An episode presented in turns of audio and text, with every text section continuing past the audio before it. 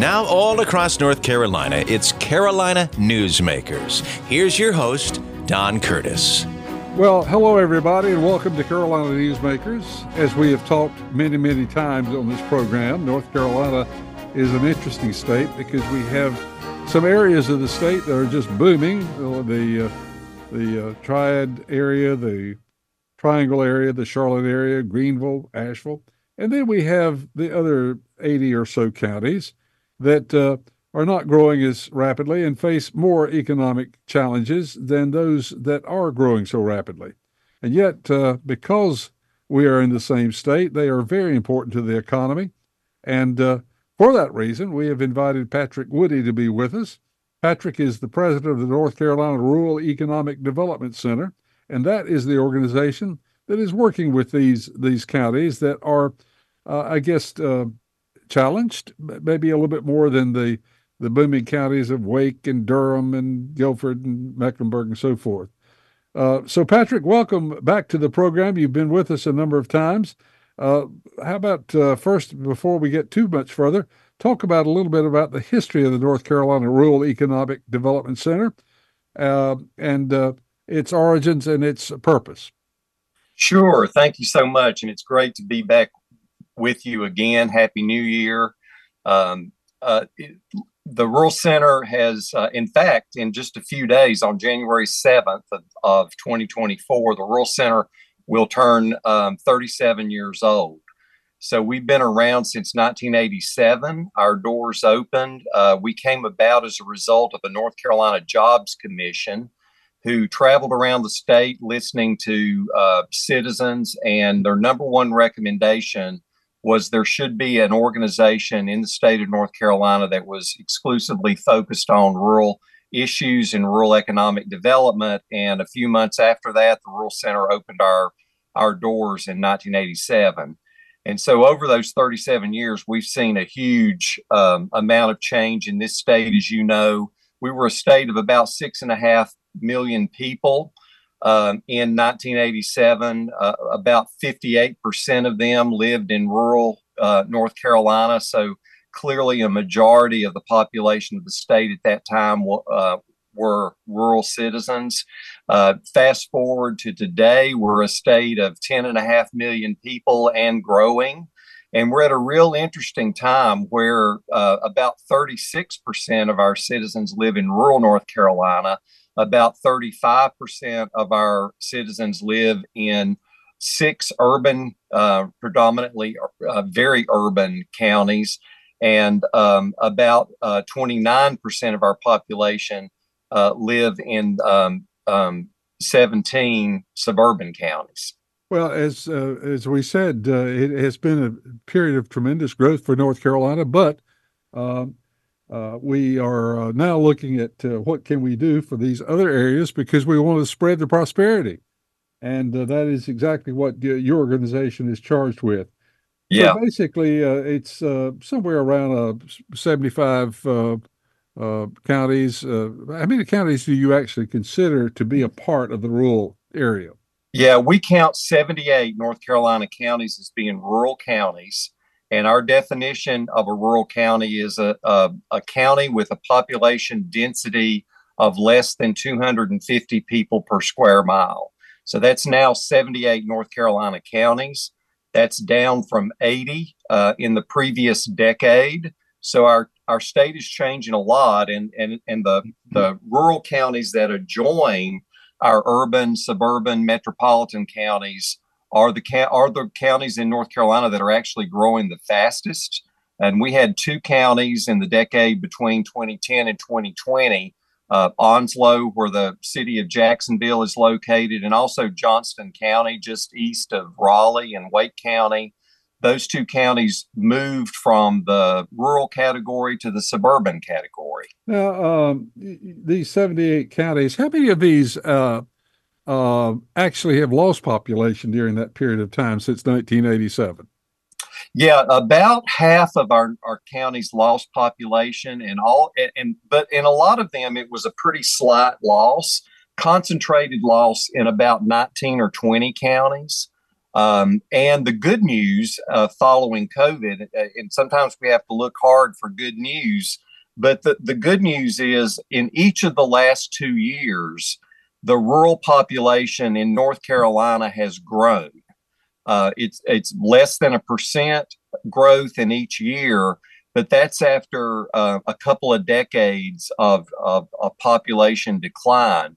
So we're very much watching that. We think it is a post-COVID trend. Um, as you know, and and as we all experience, people everywhere are rethinking how they live their life and and where they want to live it and what that work um, um, life balance is. And a number of people clearly are deciding to make a move to a less populated area. And some of our rural communities are benefiting from that trend. And that's pretty exciting. Well, I guess uh, all uh, colleges and universities have a fight song or an alma mater.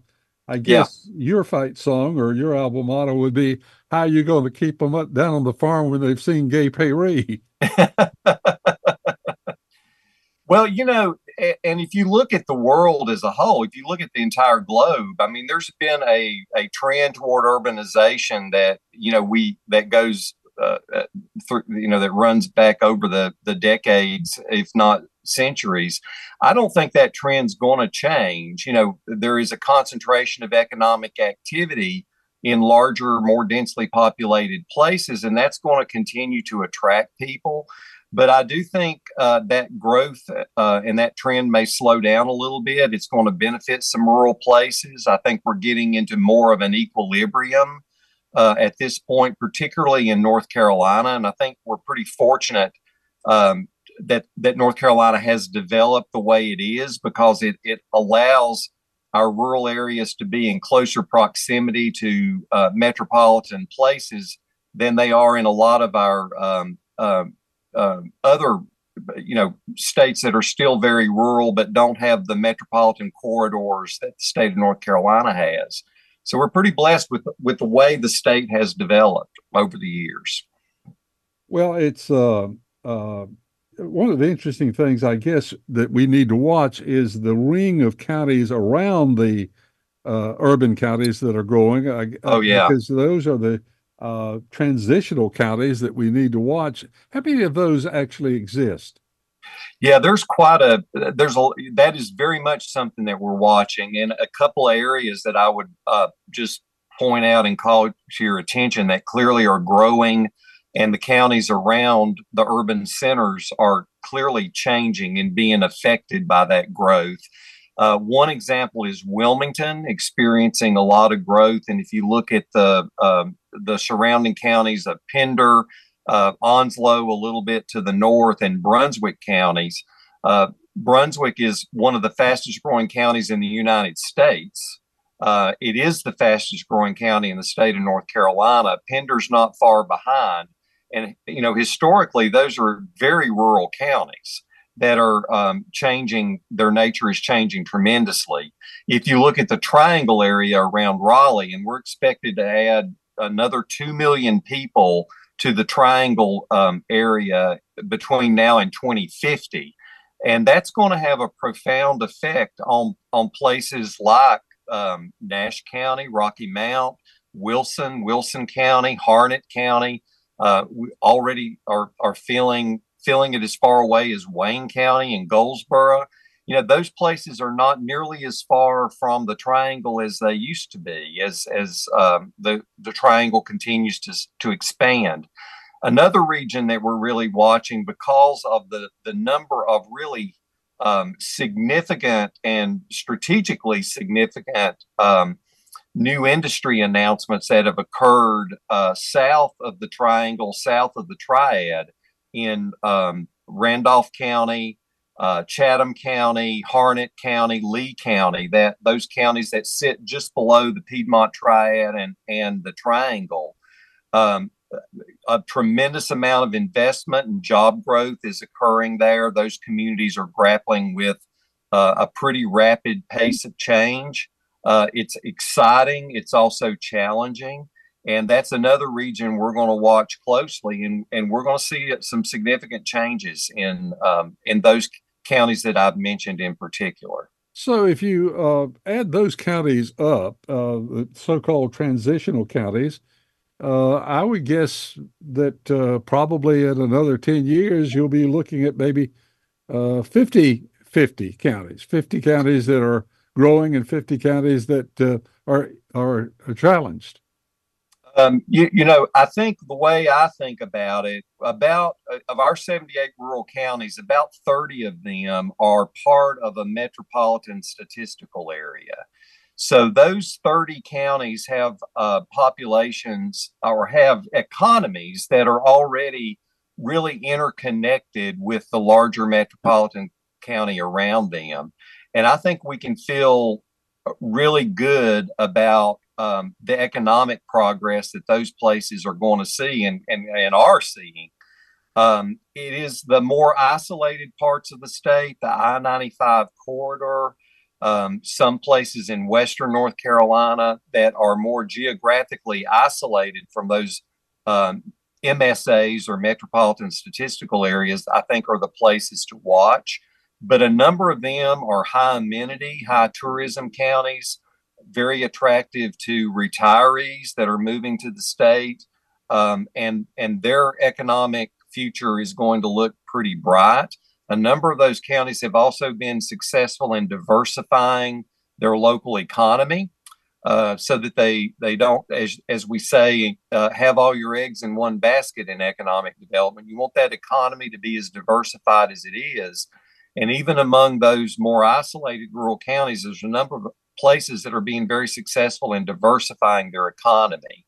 Um, I do worry about the concentrated loss of population. Some of it, I think, um, climate or weather related in, in eastern North Carolina that, you know, I think the state and all of us are going to need to pay particular attention to as we move forward. Well, there's several other uh, things that are changing. Uh, broadband, which we will spend a good bit of time talking about in later segments of this program, because yes, that is very important. And of course, transportation of how do people get from uh, the surrounding counties into the metropolitan counties.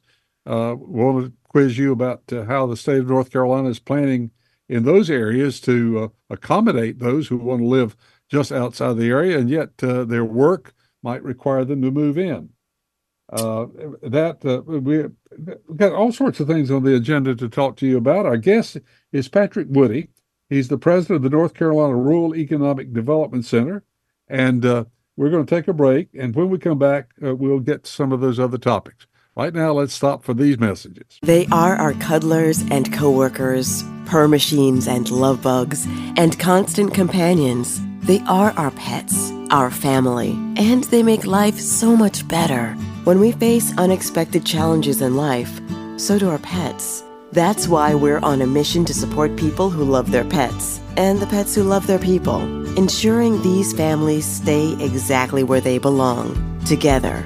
And you have something to offer. With an open heart and mind, there is nothing you can't do. There's no gesture too small or too big when it comes to helping. Whether donating a bag of kibble, sharing an Instagram post of a lost cat, or welcoming a foster pet into your home, every bit of kindness counts. You can help keep pets and people together. Visit petsandpeopletogether.org to learn how to be a helper in your community. This has been a public service announcement brought to you by Maddie's Fund, the Humane Society of the United States, and the Ad Council.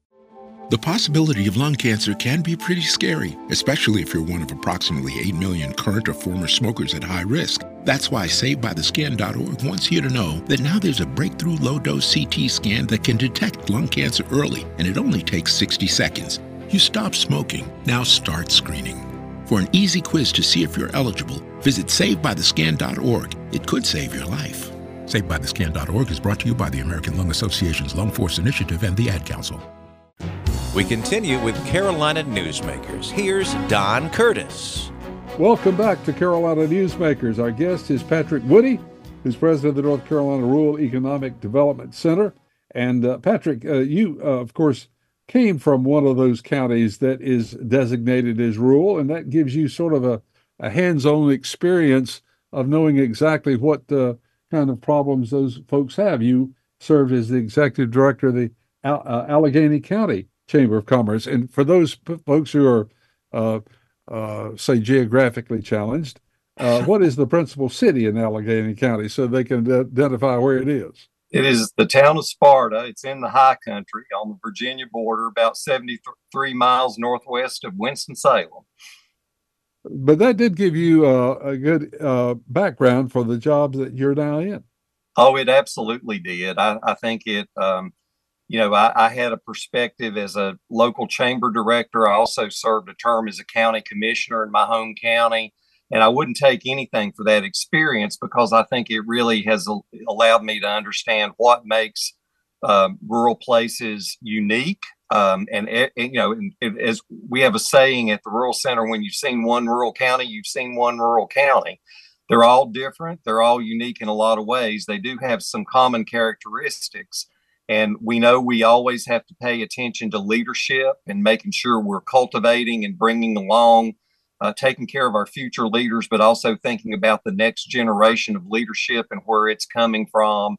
We are always thinking about how how do we build capacity within our businesses, within our nonprofits, within our local government, so that we can actually meet the needs of the of the people that um, are being served. And we've got to think about how do we come together for economies of scale so that we can sustain the activities that we need to, to you know to to keep a healthy population and a good quality of life and a, and a good strong economy. And those are three things that you really can never stop worrying about in rural places. You know this is a there's a sort of a common theme to all of our programs of the last year. No matter who the guest is we usually end up asking this question because it uh, the event that I'm getting ready to talk about did change a lot of things, including the way we operate. And I'm talking about the COVID 19 situation. So, yeah. how did the COVID 19 situation change uh, not only rural North Carolina, but your organization?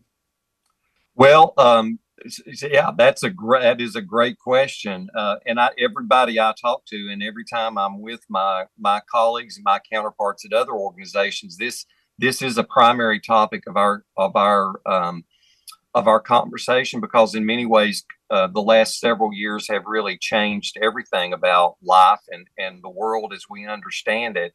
And and, and it's you know brought about a lot of um, um, you know one thing that's a that is a certainty is change. And we know change is going to occur but i think with covid the pace of change has increased almost exponentially. Um, and certainly that's something we've grappled with as an organization. And it's something that communities are also having to figure out.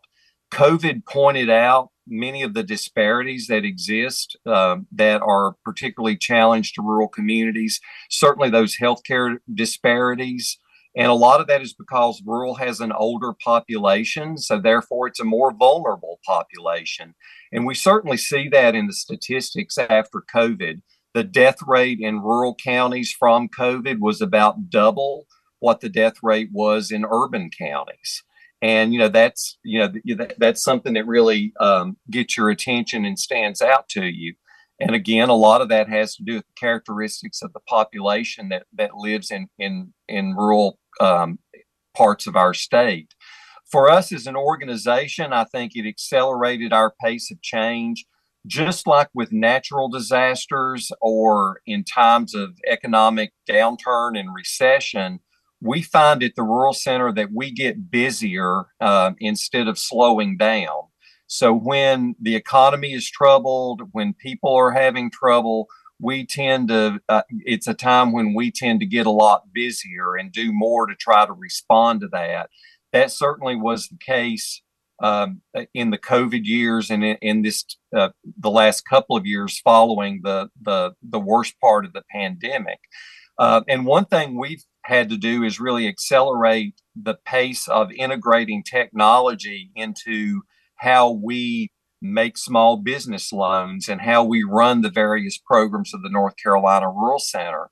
Um, and fortunately, we were far enough along that technology curve that we could go all remote and still operate loan programs from intake to funding uh, loans to small businesses uh, completely remotely. And if COVID had happened a year or two years before it did, we wouldn't have quite been to that place. And yet, it's uh, it's been a very challenging time. It's been a challenging time for um, our workforce and for every person I know. Um, and it, it, it is a time of reflection, I think, when people consider just uh, what is that work life balance? How do they want to live their life? Where do they want to live their life? And that's where we find, I think, the silver lining of COVID that might benefit rural places um, as people begin to consider living and working in a remote environment uh, where they have the technology they need. They have a healthcare system that'll meet their needs and educational systems that'll meet their needs, that they can live in a less densely populated area and still have a high quality of life. Well, it's uh, certainly challenging. Uh, one of the problems that uh, that uh, I see, especially in eastern North Carolina, where the towns and communities have existed for a long, probably ten to fifteen, maybe thirty years longer than those in the western part of the state, is yeah. the infrastructure, the water and sewer systems. Uh, yes. They're beginning to wear out. Where's the funding for this going to come from? Well, another you know uh, good news about about the pandemic is brought us an unprecedented amount of federal and state dollars that are focused on, you know, economic recovery and addressing some of the uh, um, some of the major issues that the rural center advocates the hardest on, and you've touched on one of them uh, in water and sewer infrastructure. Um, I, I, think the last time the, the state projected the, the water and wastewater needs of our state looking forward to 2030, that um, I believe 2030 is right. That was a the, the total needs was about 17 billion dollars that needs to be invested.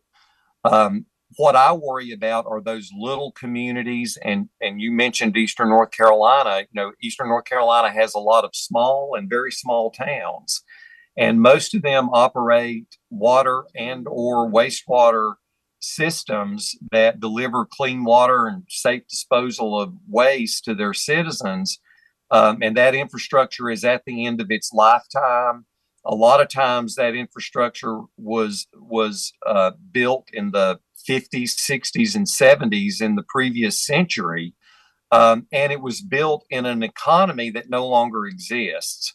Uh, so um, the dynamics of what um, provides revenue to those communities to maintain and ultimately replace aging infrastructure. Um, uh, the dynamics of that have really been undermined by the economic changes we've seen over the last two to three decades. And it's a it's a challenging time. It's something that I really worry about. One of the ways that we will deal with this is through the regionalization of water and wastewater systems. And the more that we can get these small towns integrated into a more regional system, is the way we will reach economies of scale that will make the delivery of clean water and, and safely disposing of waste um, a um, an economically sustainable proposition in, in some parts of our state. Well, it's interesting that uh, the growth counties have exactly the opposite problem because they've got to build new infrastructure. That's right. To accommodate the growth. And so there's going and to be a stress on the entire the state budget as far as infrastructure. Oh, it's it's huge. And and it's across every infrastructure category. Um, it, you know, it really is. Uh, transportation needs of this state is also another huge issue broadband it's more a rural problem than it is an urban or suburban problem but there are pockets of urban and suburban places that don't have the infrastructure um, they need the good news coming out of covid is that the dollars are in place that can um, if, if, the programs work as they should and, and that's something we pay really close attention to uh, we've put the funding in place that will largely address our, our broadband infrastructure challenges We'll still have challenges with getting people uh, comfortable with using that technology, understanding how that technology improves their lives and their quality of life. Uh, but the infrastructure, at least, is beginning to get to the places that have needed it the most. Uh, we uh, we've talked a lot about uh, um, the problems. I know you've got a small business policy task force that you're working with. Yeah, we uh, actually during the height of the p- pandemic, we put together a small business task force, very diverse group of business owners, and also um, the the major organizations in the state that serve our small business community. And um, because we knew COVID was a, a, time where we were really worried about businesses being able to sustain themselves until the pandemic was over and things returned to more of a normal situation. And we really wanted to be out front and advocating for our smaller businesses. Small business, less than 100 employees, less than 50, and even those very small, less than 10 employees, are, are um, more important in our rural areas than they are in other parts of the state. But small business is vital to the entire state of North Carolina. So we put together a statewide policy agenda focused on how do we support our really small businesses and make sure that they have the things they're going to need to grow to grow we do a great job in this state of, of recruiting industry and bringing in new investment and jobs but sometimes policymakers can um, can lose sight of the fact that the, the, most jobs will be created by supporting the businesses that are already in our community. And so that task force was very much a, a, of a mindset of how do we how do we support our smallest businesses and and helping startups be successful as they get started and growing. And we believe the way you do that is by providing really robust access to capital. And, and there's a number of programs that we operate that are all about capital access, helping uh, business owners develop uh, their their networks that help them really sustain and grow the, the business over time, and also making sure they have the coaching and the access to the resources that are going to enable their growth. Well, all businesses start with guess what? One person. One person. and yep. uh, they go they grow from there. Now, so how would uh, if you have a idea for a business, or if you are already in business and want to grow, how do they access this help from you? Who? Do, how do they contact you? Yeah, they can go to our website, ncruralcenter.org. We also have a, a subsidiary that does direct lending to small businesses called Thread Capital. So threadcapital.org and they can actually uh, fill out an application there. If they're looking for a small business loan they can actually go there and actually start an application uh, with our uh, with our staff. Um, and uh, and the the other easy place for them to go is to the small business center at their local community college. They do a great job uh, how about repeating those names one more time because uh, that way people will know how to get in touch with them on the internet yeah, it's Thread Capital at threadcapital.org. Uh, dot org. it's um, um, that is dot org. Dot dot org, uh, and also the Small Business Center Network. Um, and they can just go to their local community college. Every community college has a small business center located there. Our guest is Patrick Woodie, and we'll have more right after these messages. When it comes to making plans, you are the best. What about those round trips that you plan in advance, which are perfect on your way there and perfect on your way back? Or those meetings with friends for which you make a group chat three months before so that nobody or anything is missing? Or your daughter's first birthday party? You planned it with such dedication that instead of the first, it felt like our quinces. The same way you plan each detail for those moments. Start planning to protect you and your loved ones from a natural disaster. Sign up for local weather and emergency alerts. Prepare an emergency kit and make a family communications plan. Protecting your family is the best plan you can make. Get started at ready.gov slash plan. Brought to you by FEMA and the Ad Council. Watch out! You got me! The galaxy is safe once again. In the pretend universe, kids play with pretend guns. In the real world, it's up to us to make sure they don't get their hands on a real gun. If you have a gun in the house, keep it locked, unloaded, and stored separately from ammunition. Safe gun storage saves lives. Learn how to make your home safer at endfamilyfire.org. That's endfamilyfire.org. Brought to you by End Family Fire, Brady, and the Ad Council. Now, once again, with today's Carolina Newsmakers, here's Don Curtis. Welcome back to Carolina Newsmakers. This week we're focusing on the economic situation in the state of North Carolina. We've talked uh, a great deal about the uh, challenges that some 75 counties have that are not a part of the real growth areas of the state that would include the uh, uh, Piedmont Crescent and Greenville and Asheville areas and Wilmington areas. Uh, a couple of things that are kind of interesting to me right now is the fact that uh, North Carolina seems to be a place where a lot of retirees are looking now. Where are they locating? Yeah, th- so we are a very attractive state to people that are um, thinking about where they want to retire to, and many of them are are coming to North Carolina.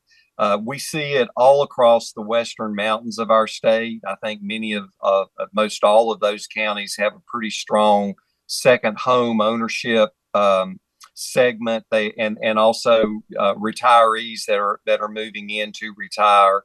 Our coastal communities also are seeing that. Uh, I'm sure we experience it in, in in other parts of the state, including in our urban areas. But we see a lot of it from a rural perspective across uh, the western mountains of our state, uh, the foothills, and the coastal um, communities. And because we have such important military presence in the state, we are seeing a lot of retired military people coming back to North Carolina who served here at one time or another. And a lot of military people that come out of the military and want to stay in North Carolina. Yeah. You know, we have the largest concentration of military um, uh, any place in the country except for you know the Northern Virginia Pentagon area, um, and we sometimes forget how important and how vital that sector is to our economy. Uh, and you know, as we look forward, we have a, a real workforce challenge in our state in terms of making sure we have enough workers to fill the jobs that are being created because we've been so good at growing businesses and bringing new businesses in and veterans, um, people, former military people that are still in the workforce uh, but past their military service are a really important part of that future workforce um, that industry is particularly um, eager for. We're well positioned to take advantage of, of, of that being um, uh, one of our strategies for making sure we meet the well the workforce challenges going forward. The other thing we've really got to do as a state is, regardless of veteran or, or not non-veteran, all of us have to uh, think about uh, the reality that we live in a world where we all must be lifelong learners. Chances are we're going to change jobs multiple times across our working careers. Unlike you know a couple of generations looking back, where like my parents, you know, spent 30 to 40 years in, in a in at one in, in one job and with one employer. Those days are largely gone, and um, we've got to be thinking about lifelong learning. And every citizen, regardless of how old they are, uh, we need to be thinking about how do we get them to the highest levels of educational attainment that we can get them to. We uh, alluded to this earlier, but one of the problems that the state is going to have as far as budgets and needing funds is in the area of transportation. Of course, the growth areas have a yeah. problem because they are going to have many more cars, many more uh, people trying to access transportation, and uh, the uh, building roads in those areas is quite expensive. Right. But uh, for those uh, 75 or so counties that are um, in this uh, area that you are serving, transportation is awfully important where do we stand on that? How many, what uh, is the state holding uh, its own as far as building new roads and providing the transportation that will help these uh, 60 to 75 counties continue to grow? Well, I think we've made some real progress. There's a lot of work to do, and I'd say, you know, we got a lot of catching up to do. Um, we've got to figure out um, new funding streams, new revenue streams for transportation as we look to the future, particularly as more and more of our vehicles on the road are electric vehicles and, and not gas powered. We still have a revenue structure that is very dependent upon uh, a, a, gas tax. that is declining in terms of what it collects every year. And that's, and we know that we're going to continue to see that. So we've got to address the revenue side of transportation. When it comes to the projects themselves, I think the state has done, uh, we've done a good job of getting major transportation corridors that reach into all parts of our state. Um, seeing those those corridors upgraded many of them going from former U.S. highway status to future interstate quality status. That's incredibly important when we think about future I 87 from Raleigh to Norfolk. Um, and we think about 74 from Charlotte to, to uh, Myrtle Beach uh, that runs across southeastern North Carolina. Um, I 74, I 73, a number of those uh, just incredibly important corridors in terms of connecting people to work, um, to um, you know the metropolitan areas to each other, and they're running across uh, the most rural parts of our state, and and that's going to be a big help. The other transportation concern for rural communities is safety and maintenance. Uh, we we've built roads for a long time in this state, and uh, we've built bridges for a long time, and many of them, just like our water and sewer, are at the end of their lifespan. They're going to need to be replaced, uh, and that's and that's a really more of a concern in a lot of our rural communities than um, you know the new road building is just making sure that we have safe and uh, modern uh, roads and bridges uh, serving our rural communities. Another aspect that's really exciting is the recent announcement of the development of the S line that eventually will provide high speed rail from uh, Raleigh to Washington, D.C., running through um, upper eastern North Carolina up to, to Richmond. Uh, it also is going to provide a, uh, it's going to make um, the Triangle and Richmond um, a lot closer to a lot of rural citizens in both states, in North Carolina and Virginia. It's going to enable us to move quicker between point A and point B. And that's vitally important. And I don't know that we really fully understand just how important that's going to be as roads are, are very crowded, uh, more crowded than they probably um, ever been. I know when I travel back home to Alleghany County, I can tell a difference in traffic in the last couple of years. And and you know the the slow times that I used to pick to travel aren't so slow anymore. Um, but it's a big issue facing our state, and uh, it's a it's a issue that um, has a, a real rural dimension to it that that we've got to think about. We've got uh, uh, we had I had very high hopes for the uh, the uh, airport system that was built uh, and has been built uh, in, in Kinston. Yes. Of course, there's another one about the same size. It has about the same potential uh, in my hometown, former hometown of Laurinburg in Scotland County. Th- those seem to be developing slower than I thought. Bring us up to date on what you think the prospects of those facilities adding to the growth in those areas? Well, I actually think that's a pretty encouraging picture.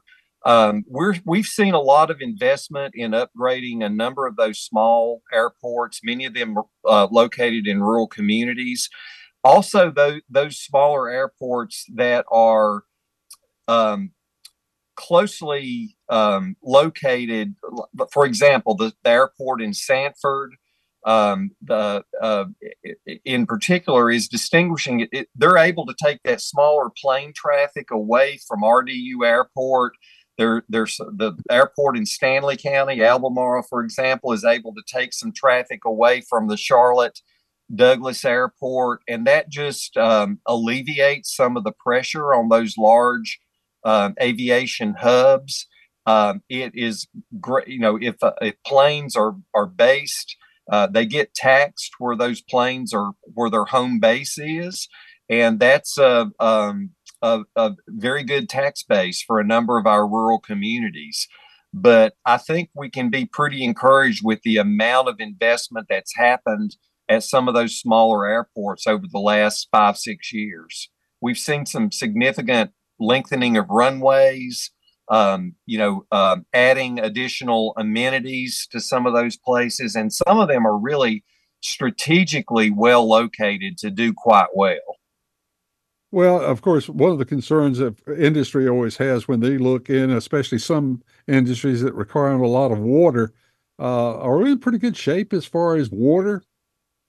Yeah, I, I, believe we are. You know, we're blessed in North Carolina. We are a water rich state. We've never had to worry too much about water shortages. We do have, you know, we have certainly had periods of drought at times that have um, that that do cause problems. We've done a lot to address that um, through interconnecting systems so that we can actually move water around um, when um, when we face times when when water tables start running low.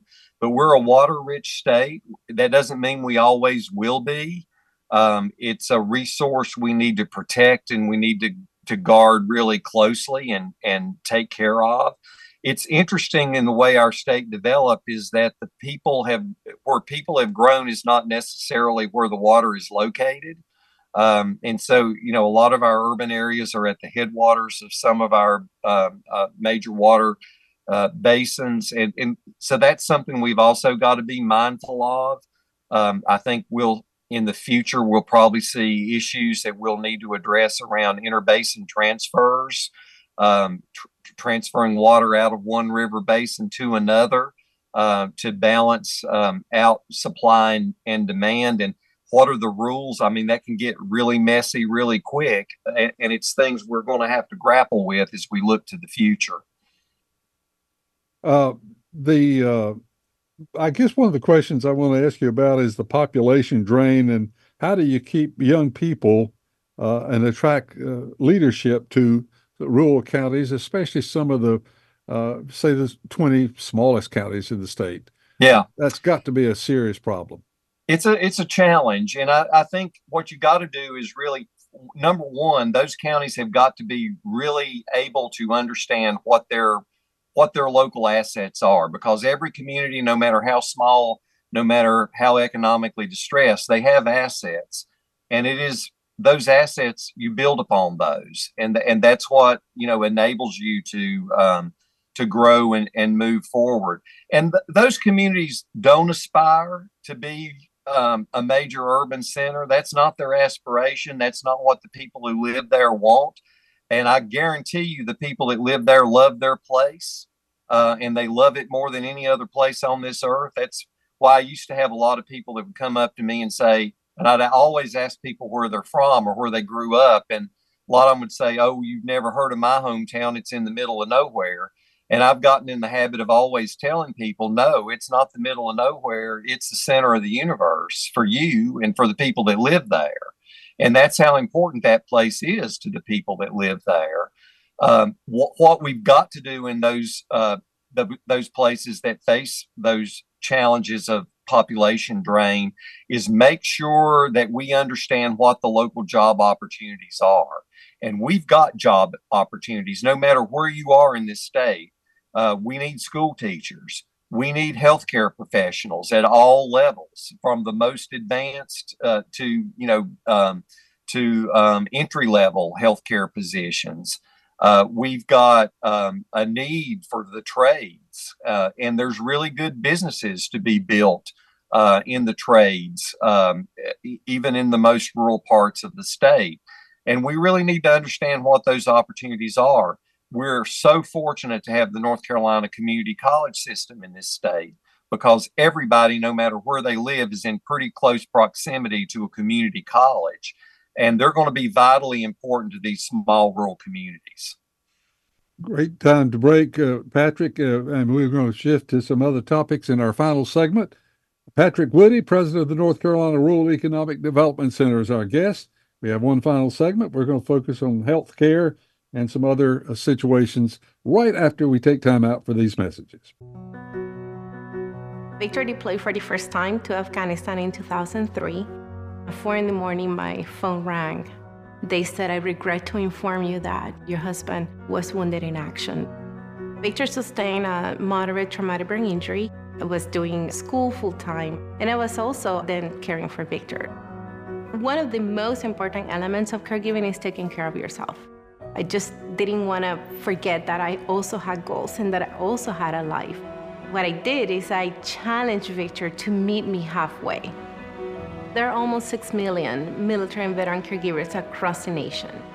We have our own journey, and we can fulfill that journey at the same time that we are helping our loved one. Visit aarp.org/caregiving for a free military veterans guide to navigate your caregiving journey and better care for your loved one and yourself. Brought to you by AARP and the Ad Council. Don't you wish your life came with a warning app? Stop. That dog does not want to be petted.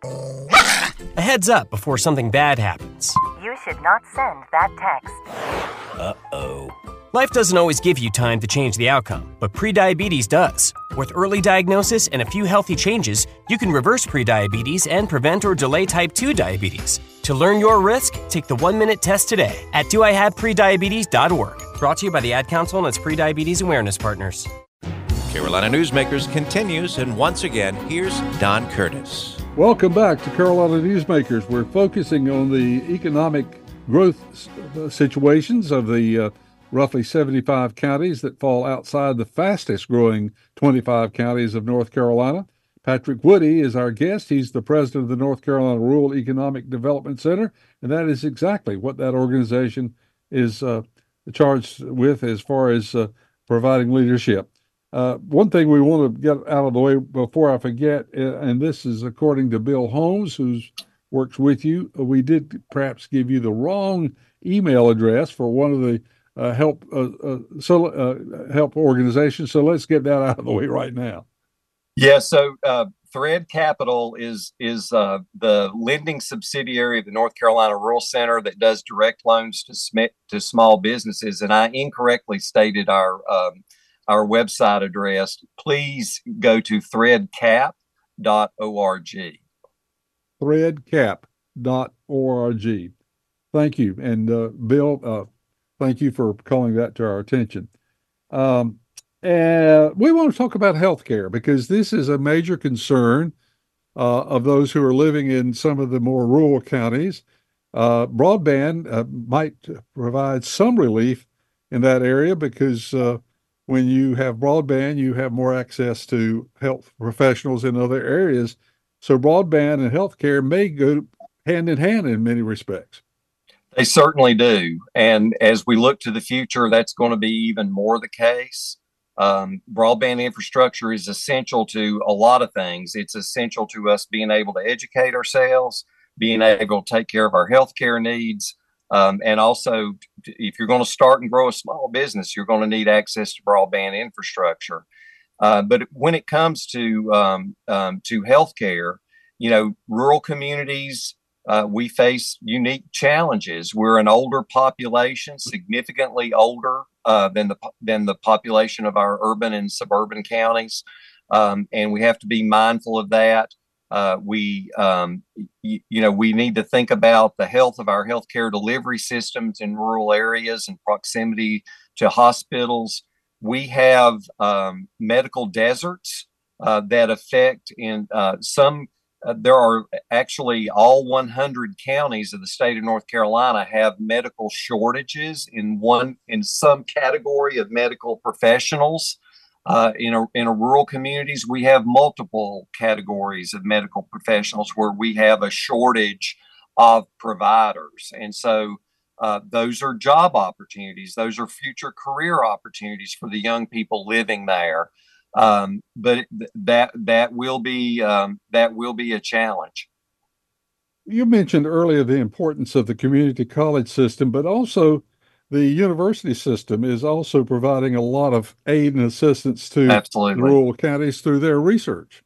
Absolutely, and uh, you know we're excited about um, the um, uh, you know how uh, you know five of those 16 public university campuses are are truly rural uh, universities. Uh, some of those have, have been growing quite well and and um, uh, and doing quite well.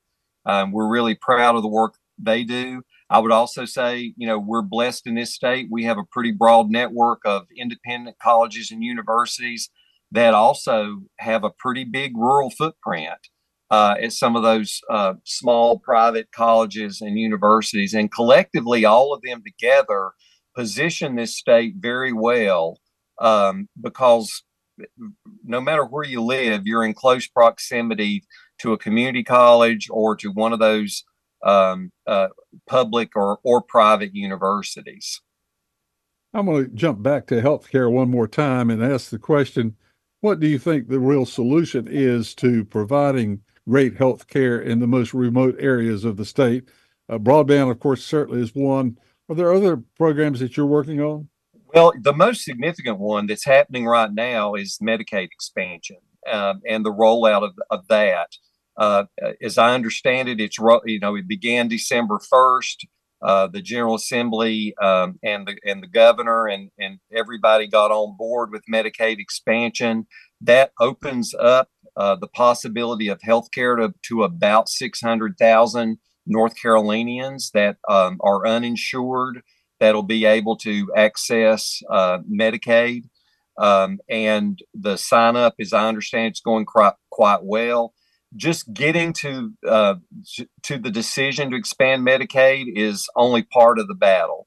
The the the the battle now is is twofold. One, um, it's making sure that the people who are eligible know they're eligible and actually get signed up and take advantage of that.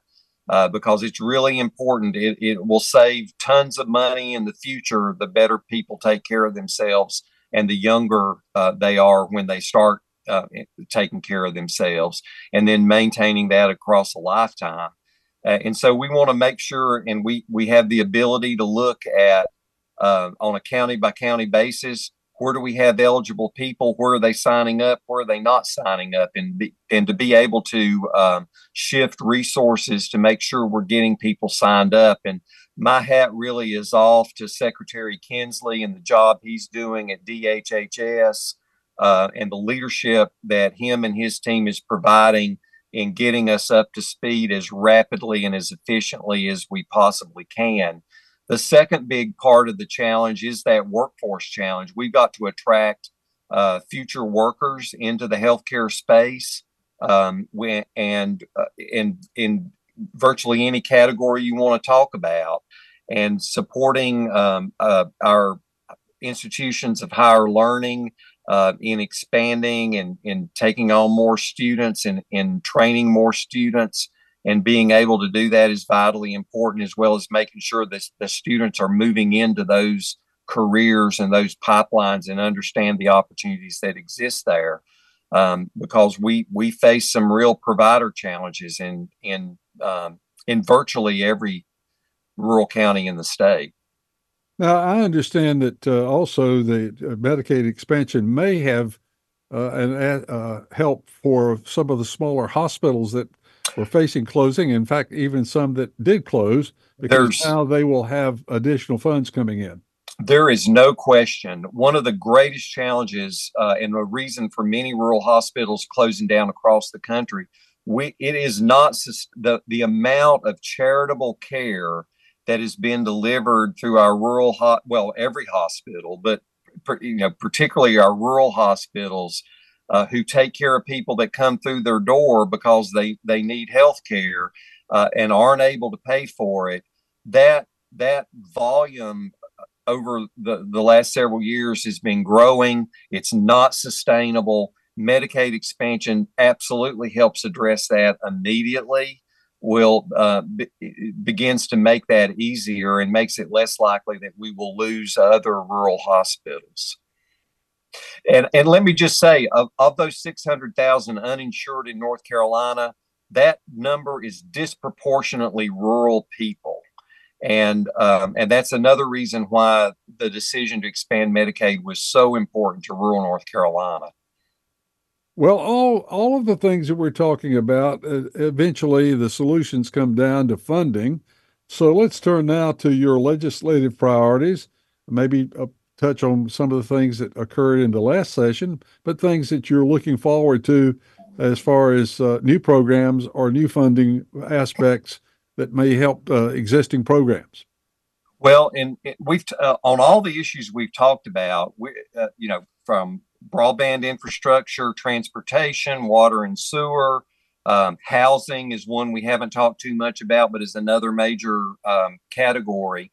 You know, we've got in place really robust funding streams because of um, uh, ARPA and and other um, uh, funding that's come through the legislature and from the federal government, we have unprecedented amounts of, of kind of money flowing through the systems that's going to build those, those types of infrastructure. And the biggest concern we have is making sure they're working for smaller places because we know that that uh, getting um, the getting that those dollars to the smallest of places in the state is the biggest challenge that we will have. That'll be the hardest part of the work, and that's the part we're going to be really focused on. Is making sure that that funding and those programs are working for the smallest communities in the state. So that's our our big priority is is seeing what tweaking needs to be done um, in those funding categories, uh, particularly the infrastructure funding categories we're continuing to really beat the drum of our small business policy agenda, and we have some work to continue doing on that. We want to make sure that business owners that are borrowing money uh, are able to play on a level playing field. We think it's only fair and reasonable that a small business owner that is taking out a loan that they are able to understand the cost of, of, of the capital that they are borrowing and that that is uh, disclosed. Um, and that's one of our priorities is a bill that would make sure that non-regulated lenders have to uh, uh, disclose the annual percentage um, uh, rate uh, of loans to small business owners. We think that is uh, we've seen some really egregious situations around small business loans, often hitting business owners when they are most vulnerable um, with um, with with pricing that is not that is not clear to the to the business owner themselves.